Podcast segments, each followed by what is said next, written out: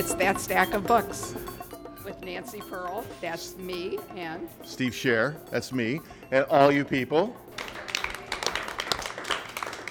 at the Bryant Corner Cafe on the corner of 32nd and 65th in the Ravenna Bryant neighborhood And of Seattle. and it's the third of the three hottest days in the history of Seattle. Which I, I like. In April, In, yes, in sorry, April, yeah. In April. But who knows? Uh, Right. Yeah, and there's a lot of people ordering iced coffees and half price cookies. And have you noticed all the construction? It's more done than ever. Uh, all right, we haven't been here in a long time. Why is that? Well, I was I was traveling. I went to uh, Providence, Rhode Island, where my youngest daughter's play that she wrote was put on by Trinity Repertory Theater in Providence, and um, we saw three performances of it. Uh, and it's absolutely wonderful. And I say that not as a mother, but as someone who appreciates the kind of theater where you break the fourth wall, um, Oh, which how is what doing happens. that? How are they breaking the fourth wall? Well, well, the book, the play is is called Arnie Lewis and Bob, and in the first scene, and it's about three men in their s- late sixties and seventies, and um, in the and they're her uncles basically, Katie's uncles, and they're and um, and a cousin, and in the first scene, Lewis is not. Uh, it- Lewis is is kind of has a little b- a breakdown in the first scene. I mean, the three men when you when the curtain goes up, the three men are there, and but before the curtain goes up, Katie is introduced. She's sitting in the audience, and she's introduced as the author. And then the play begins, and it, very shortly into the first the first act, Lewis has this breakdown and is you know sort of retreats into the corner of the stage and is huddled you know, kind of having a, a, a, nervous breakdown. And then nothing happens for minutes, and the audience starts to get restless. And then Katie stands up and says, Can you put the house lights up? She says, It appears that Lewis can't carry the play forward, so I'm going to take this opportunity to show you around the set, which is my grandparents' set, she says. And then it goes on from there. Oh, that's It's that's so cool. wonderful. It is so wonderful. That's very yeah, cool. I wish it would come here. I wish they. I wish the rep would bring it here or somebody. what was that again? I wish the Seattle rep would bring it here, or somebody. What's the name of it? The, the name of it is um, Arnie, Lewis, and Bob. No commas. Thank you for indulging me, Steve. Yeah. So now we're back. Well, not an indulgence. It's literature. So now we're back, and um, the, you wanted to have a topic that was just sort of friendly to, to get us back into our, the yeah. scheme of things. Yes, so we wouldn't Swing of things. into- right, but I have to begin by saying that yesterday the Pulitzer prizes were announced, and the uh, Pulitzer Prize for fiction is a novel that I talked about um, when it came out called *The Sympathizer* by a Vietnamese, now Vietnamese American writer, um, which is set right after uh, the Vietnam War. It opens on the day that, that the U.S. is um, the last helicopters go out from the embassy, and it's it's it's it's so it's very funny. It's tragic. It's brilliant. And it's unforgettable. Um, it's so deserving of, of the Pulitzer. I was thrilled for him. I'm gonna make my life easier. Okay. Oh, because then you have to do all that editing. Okay. Yes. When you first mentioned that book to try to get more traffic for the podcast, one thing you do is to find the, somebody who's mentioned and find their Twitter feed and then tell them that that uh, you know Nancy Pearl liked this book. And so I found his Twitter feed Yeah.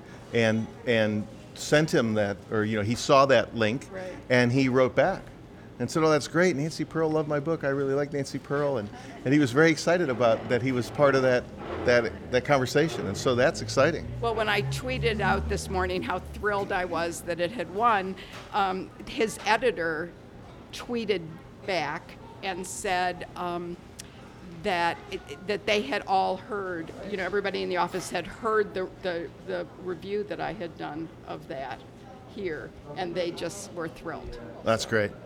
So, That's great because that's what matters. yes. Um, not necessarily a book that makes you happy to read, but maybe maybe in some ways. No, not Well, at it makes you happy to read in the sense that it's so well written, so you don't have to like grimace at, at you know grammatical mistakes or you know, stuff like that that you wish had been changed, which always makes me feel a little ill. I mean, I'm very happy to find a wonderfully written book, but it isn't a book that that I would read in November in Seattle. You know, I think it's a book to read now. Oh, when when you when there's a little bit of sun Yeah. shining, so you Yeah. feel a little better about things. Right. I see. Yes. I see. So, what prompted this title, this this this topic? Oh, the sympathizer. The Yeah, sympathizer The sympathizer. is yeah. the name of that book, and how do you Right. spell his last name? N G U Y E N. Viet Thanh Nguyen. Yeah. So, what prompted this these books and this topic? Well, I, I, I was, I, I've been doing a lot of going back, looking. Well, here, I dusted the shelves, my bookshelves, in the in, in the living room, and and rediscovered a whole bunch of books that, in the course of the dusting and the spraying of the wood stuff, and so I found. Well, I mean, I picked up one of my favorite books, which which does always make me happy to read it and it's called When Wanderers Cease to Roam A Traveler's Journey of Staying Put. And it's by a woman named Vivian Swift, who was um, a very had a very peripatetic life. Um, I think she had. I don't know, 23, 23 different houses in 20 years or something like that. But then she decided, for various reasons, that she would settle down in a small town on Long Island, right on the water. And she goes through a year. This is a year of her life in in um, in that house. And her, her watercolors she's a self-taught watercolorist um, as she explains it. And these were all done on um, like three by five cards.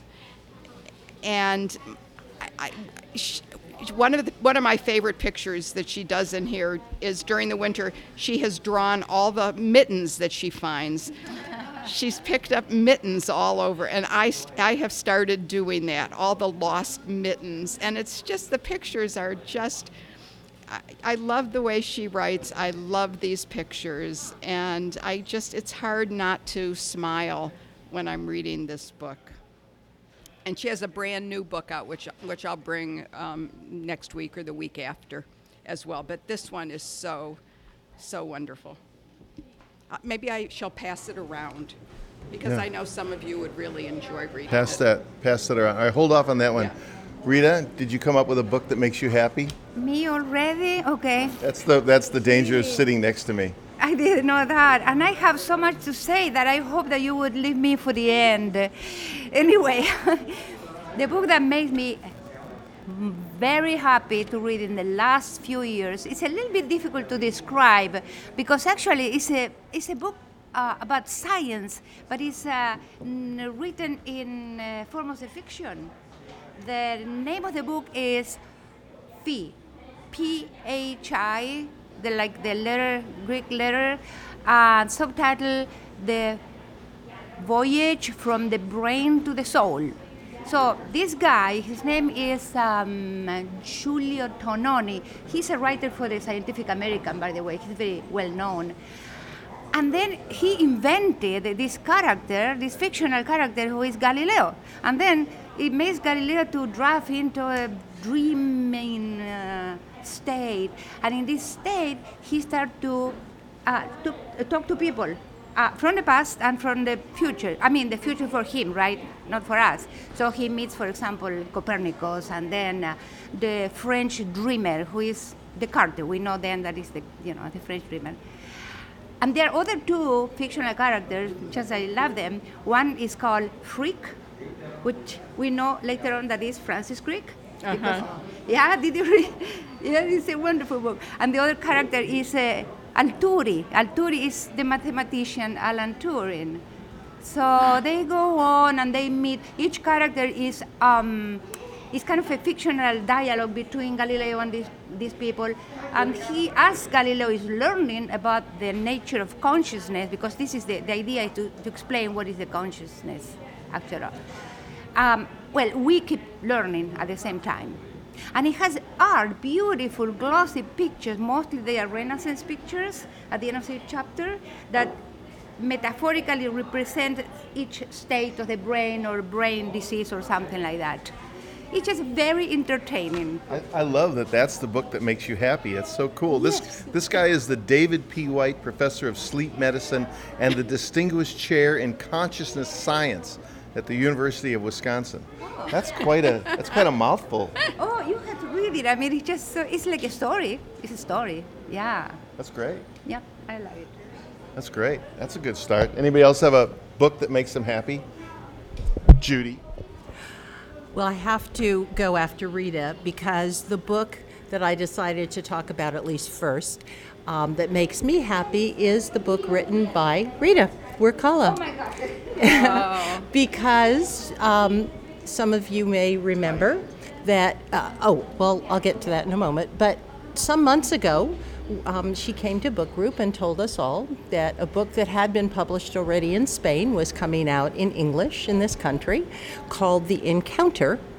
And I went to a reading where she gave a lot of very interesting background, which helped read the book. But you don't have to know the background to enjoy the book. But it made me happy for a few reasons. Number one, because it's so much fun to read a book by somebody I am getting to know. Um, number two, because the topics are so fascinating and it takes place, well, it, it focuses on two journeys one of a teen, an American teenager who lives in San Diego, is adopted, clearly of Hispanic origin, um, raised by American parents, although the father is of Spanish ethnicity. And um, his journey is to find his adoptive mother. Um, he has just a tiny, tiny bit of information about her. So he leaves San Diego on his own when he's 16, I believe, 17. Just turned 17, however, and um, journeys to Mexico and then Central America and then ultimately South America to find his mother. And the other journey is of a younger um, girl, um, Rosa, right?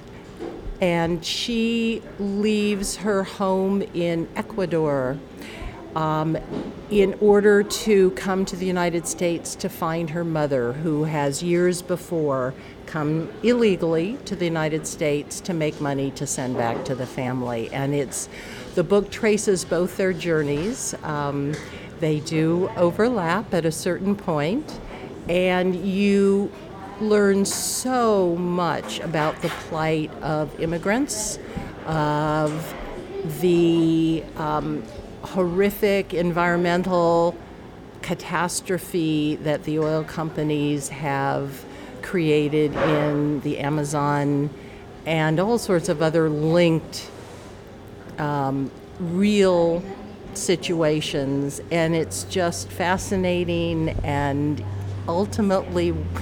I'm happy to say, and this is one more reason it made me happy, it has a happy ending after many tribulations and trials. All right, well, we got to give it up to you for that then. Give. That's very good. Have to give it up to you for being the writer. Yeah, well, it makes her happy because the book is a little bit uh, better than reality. Actually, reality is, is worse. Yes. Well, Yes. reality is worth, Rita. Yeah. yes. That's why we read, isn't it? That is true. Sometimes. Yep. Yep. Yeah. What about down here? Yeah. Anybody got a Yeah. book that makes them happy to read? Nola. Allow me. Thank you. Um, I I love to read Edward Gorey. He always and I love and I reread all the time as everybody does. Jeeves and Wooster, Maira Kalman's books, which that reminded me of tremendously, and um, and not necessarily just a book, but I I like to read uh, poetry. It's like uh, giving my brain a bath sometimes, you know, from all of the stuff. But some You there's so many. You didn't say your name. Nola. N O L A. That's good you're spelling it. like what poet? I like uh, William Stafford. Robert Service is fun, and uh, Cummings. Oh, just Wordsworth. Really, just a variety. I like anthologies a lot because it's just they're they're a lot more fun to me. You got any service coming to mind right now you can share with us? Um, let's see. My dad knew all of them. The what was the what was his name? Sam McGee. Sam McGee. That was some. I went to bed with that for years and years with my dad reciting it, but I, I can't do it. Who's, who's the I poet? put you on the spot. Who's the poet who wrote Little Orphan Annie? But that wasn't Robert. James Riley. Yeah, oh, James right, Whitcomb yeah, Riley. Right. yeah. Yeah. Yeah. That's a. Yeah. Okay. It's good. Anybody else? Book that makes them happy? Say your name for me. I'm Dina, um, and I've got two books, but I'll start with the nonfiction. It's been around for a while No Biking in the House Without a Helmet by Melissa Fay Greene. And she had biological children of her own, had a miscarriage, and wanted more children, so they started by adopting, can't remember if it was Romania or Bulgaria, and then from Ethiopia. Um, and mixed it in with their house. She's a journalist by profession and wrote really well. Um, she's also Jewish and wanted to raise the children as Jewish, so she wanted them to also know about their own cultural background. They knew nothing about adoption when they started, and the title helps you understand some of the craziness of it, but how she learned about their backgrounds, helping them to understand it, and making them all stronger people was just heartwarming to me. Yeah, that's what I was going to ask. How, how did it make you happy? it was a very positive experience to see how with the she never had a problem in a sense that she couldn't move forward and work with everybody on her flexibility and the end results and dealing with what, what happened from that too. I think I really love books that teach about culture and help me to understand them and bring cultures closer together. The other book I just read was The Gilded Hour by Sara Donati, which is set in 1883 in New York, and it focuses around two cousins, two women cousins who are doctors, and about New York in that time and the police department and the city, how it's growing. And two women in that time were, were doctors were amazing. So just learning about that, seeing how they went, it's fiction, it gave some very positive things along the bumpy road. It just was, it made me smile. Yeah. Along the bumpy road of our culture. Melissa, Melissa Fay Greene has a really early book that she wrote in 1991 called Praying for Sheetrock. Have you read that, Steve? Yeah, do you remember that book? It was wonderful. Steve, you would like it. Um, it's about the, the excuse me, it's described on Goodreads as the political awakening of a small black community. Um, she did a great job. It was an award winner and it got lots of prizes when it came out. I'd recommend Praying for Sheetrock. Sheet, sheetrock. Praying for sheetrock. Um, this is Susie. In 1999, before so much attention was being paid to living in the moment, uh, I discovered a book that was really at the forefront of that, and it was translated from French, and the title is We Could Almost Eat Outside.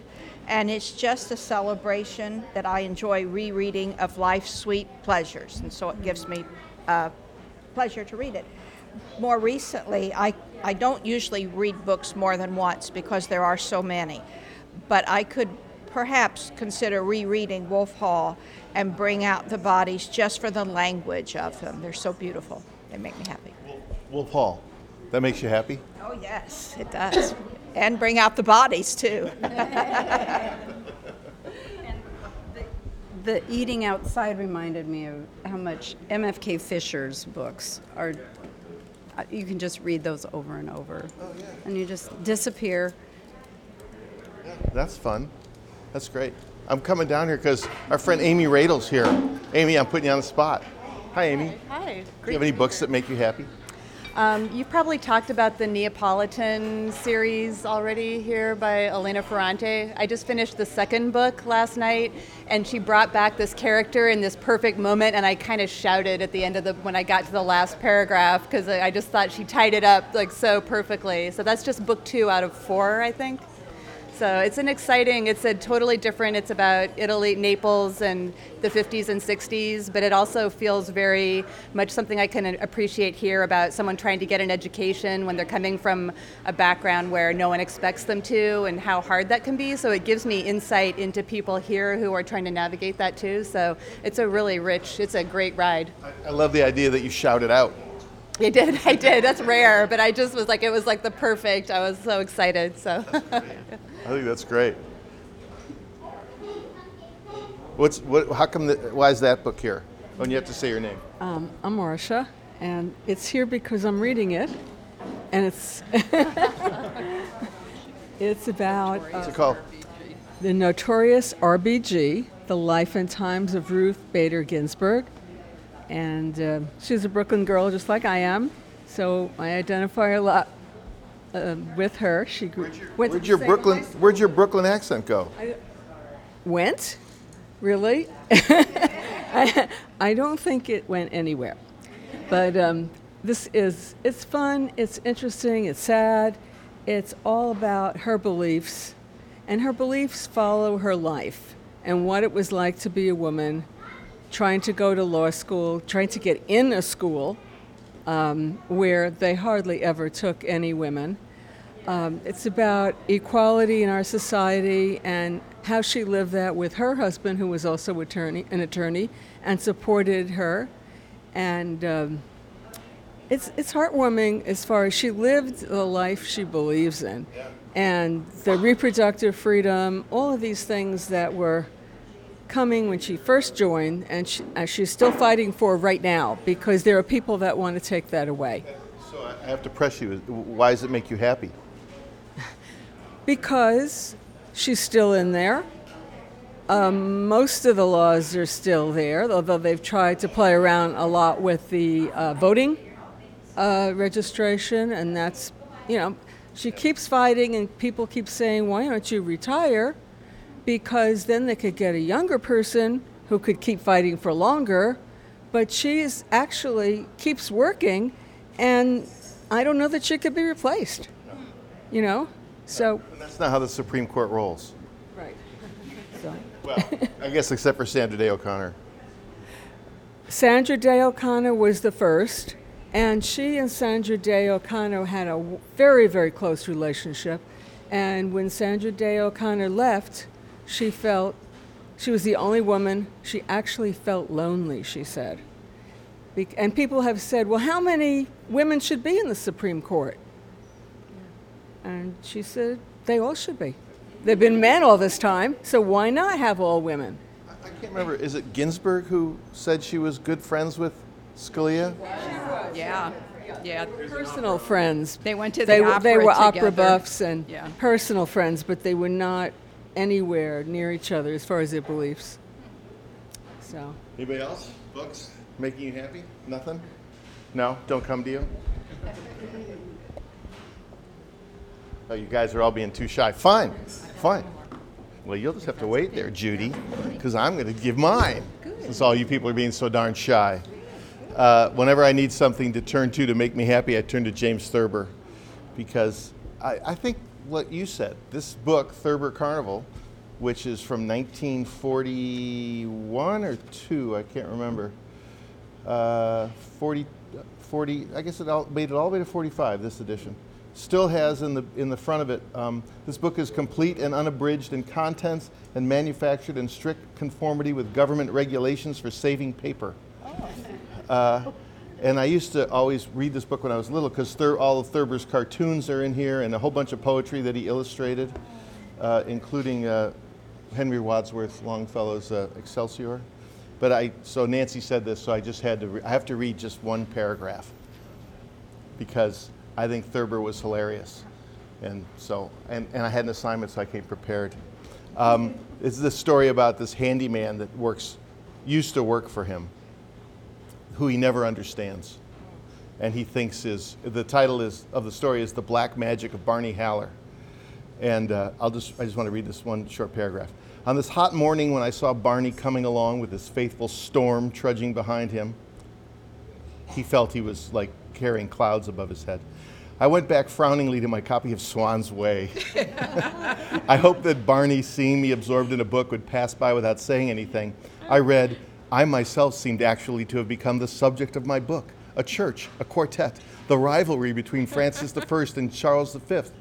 I could feel Barney standing looking at me, but I didn't look at him. This morning, bime by, said Barney, I go hunt grotches in de woods. That's fine, I said, turning a page and pretending to be engrossed in reading. Barney walked on. And then I thought, by and by I go hunt grotches in de woods. If you are susceptible to such things, it is not difficult to visualize the grotches. They fluttered into my mind, ugly little creatures about the size of whippoorwills, only covered with blood and honey and the scrapings of church bells. Grotches. Who and what, I wondered, really was this thing in the form of a hired man that kept anointing me ominously in passing with abracadabra? But, That- it, but he's it- funny. Yeah, but it is interesting that non-funny books can make you happy for, you know, for I mean, not it, not funny. It, it's interesting to me that that. You know, Yeah, all these books we've heard about are books Right. that have instilled folks with confidence and hope. Right. I guess that's happy. Better than most. Better than most days. What's that? Believe me, the sympathizer. Will by- not make you by happy? Win will not make you will not inspire you with confidence and hope for the for the good of the world to come. Um, so the other book I brought, uh, I brought actually for Steve because um, because I knew he would like this book. Um, this uh, several years ago, a man named Thomas Pakenham, who's um, a British writer, uh, whose way earlier book is called The Scramble for Africa. It's a history of the African um, settlements by Europeans. Um, did a book called Meetings with Remarkable Trees. And it is all about its photographs and his journey to look at these remarkable trees in um, it, the first one was just Britain and England and Ireland, and then a sequ- And Steve, Steve, you you interviewed him, you think, for that book? I, yeah, yeah, yeah, yeah. So Back in the day. so then he has a new book that's just been, I believe, reissued, but I'm not sure. Um, I mean, that is, this might be new and it might be a reissue. It's called Remarkable Trees of the World, and this includes trees and his meetings with them from all over. So, um, I, I, including the Olympic Peninsula in, in, in our beloved state of Washington. Um, it, it's just, I mean, the, first of all, the pictures are just amazing, but it's so interesting to hear what he says about the trees and the people that he meets there, and just the trees themselves. I mean, I mean, just gives you a sense of, of the varieties of nature. Um, and I'm not a big nature person. I mean, personally, I, I like nature on the outside and me on the inside, but. Um, uh, but but uh, but his books I just think are fabulous. And I- yeah, so- and it, I could, that would make me happy, just looking at that and seeing the next huge tree that he's Yeah.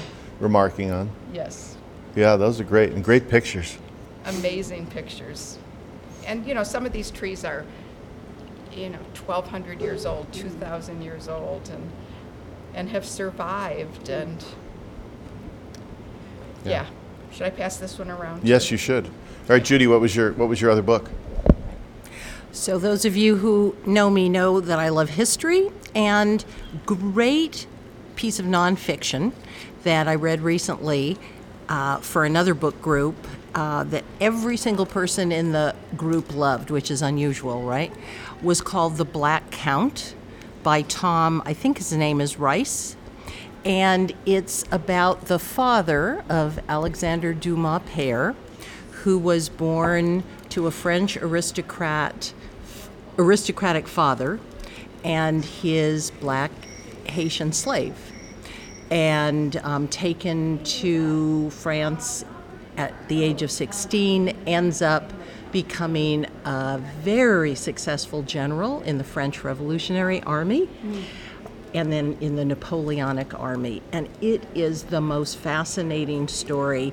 It has lots of what my husband Bob calls hey Mabel moments, like, hey Mabel, you gotta listen to this. and you know, he read it first and throughout his reading kept doing that to me. Judy, listen to this. Often the footnotes, which are just as interesting as the text. And then I read it probably six months later, and despite the fact that I knew he'd read it, I could not resist doing the same thing, which he thoroughly enjoyed hearing again. So I'd highly recommend it. It made me happy because it was just so darn fascinating. Thanks. Yeah, it's a wonderful, it's a wonderful biography, and that someone can take a life that we would not even we knew we know nothing about that we would not be interested in if someone said, "Oh, would you like to read a biography of, you know, of Dumas' father, Dumas père?" Um, we would say no, or why would we? You know, but then you have this delightful book um, that not that not only talks about this very interesting man, but gives you a really total picture of the time period and and what was going on at all levels of society. And um, it, yeah, it's it's great. I highly recommend it. I will uh, put all these books up on the uh, on our Facebook page and on our homepage, thatstackofbooks.com, so that you can find them. You can also follow us on Twitter at thatstack. Uh, we're going to be back at the Brian Corner Cafe again next week. Do you, have a, do you have any thoughts on a topic yet? No, so if anyone has a suggestion for a topic, let me. Oh, Christopher. How about depressing books to read during the summertime when it's safe for your mental health? Okay. That's pretty good. Okay. You know, Nancy and I had many uh, a conversation about books that I, that I didn't think were appropriate to read in the summer. Those were those. It was those books. So I think it's funny that you're saying we should read them in the summer because I would always say let's not read them. Now is the time because you want to be depressed. No, because it's safe to read them, right? If the book becomes too much, we can walk outside. It's 84 degrees Right. on April 19th. It's a good time to read the heavy books. Uh, so uh, before we end, I just have to say, uh, based because Judy talked about the biography um, uh, uh, called The Black Count. Here's another book for those of you who love history and love biographies of little-known people that are just fabulous. Um, it's called Dancing to the Precipice. And it's by um, a really a really excellent writer who you would do far worse than read all of her books, um, named Caroline Moorehead, M O O R E H E A D, and it's a biography of a woman who lived, in fact, at the same time period that your your uh, man lived at. It's a biography of a woman named Lucy de la Tour Dupont, and her and her experiences in the French Revolution, her her living for a while in the United States, knowing Lafayette, um, and and and it's told in such a wonderful way. Um, it's just one of those exemplary biographies that that you just. Uh, I think it has a lot of "Hey Mabel" moments, and I'm going to use that. Is that okay? Yes. Okay. I would like that to sometime be a topic of Yeah. discussion. Books Oh. that have "Hey Mabel" moments. Hey Mabel moments. Okay. Hey Mabel. Uh, Mabel is just you know the stand-in for anybody. Hey, hey pal. Hey Mabel, you got to hear this. All right, good. All right, always another book. Thank you all. Thanks for being here.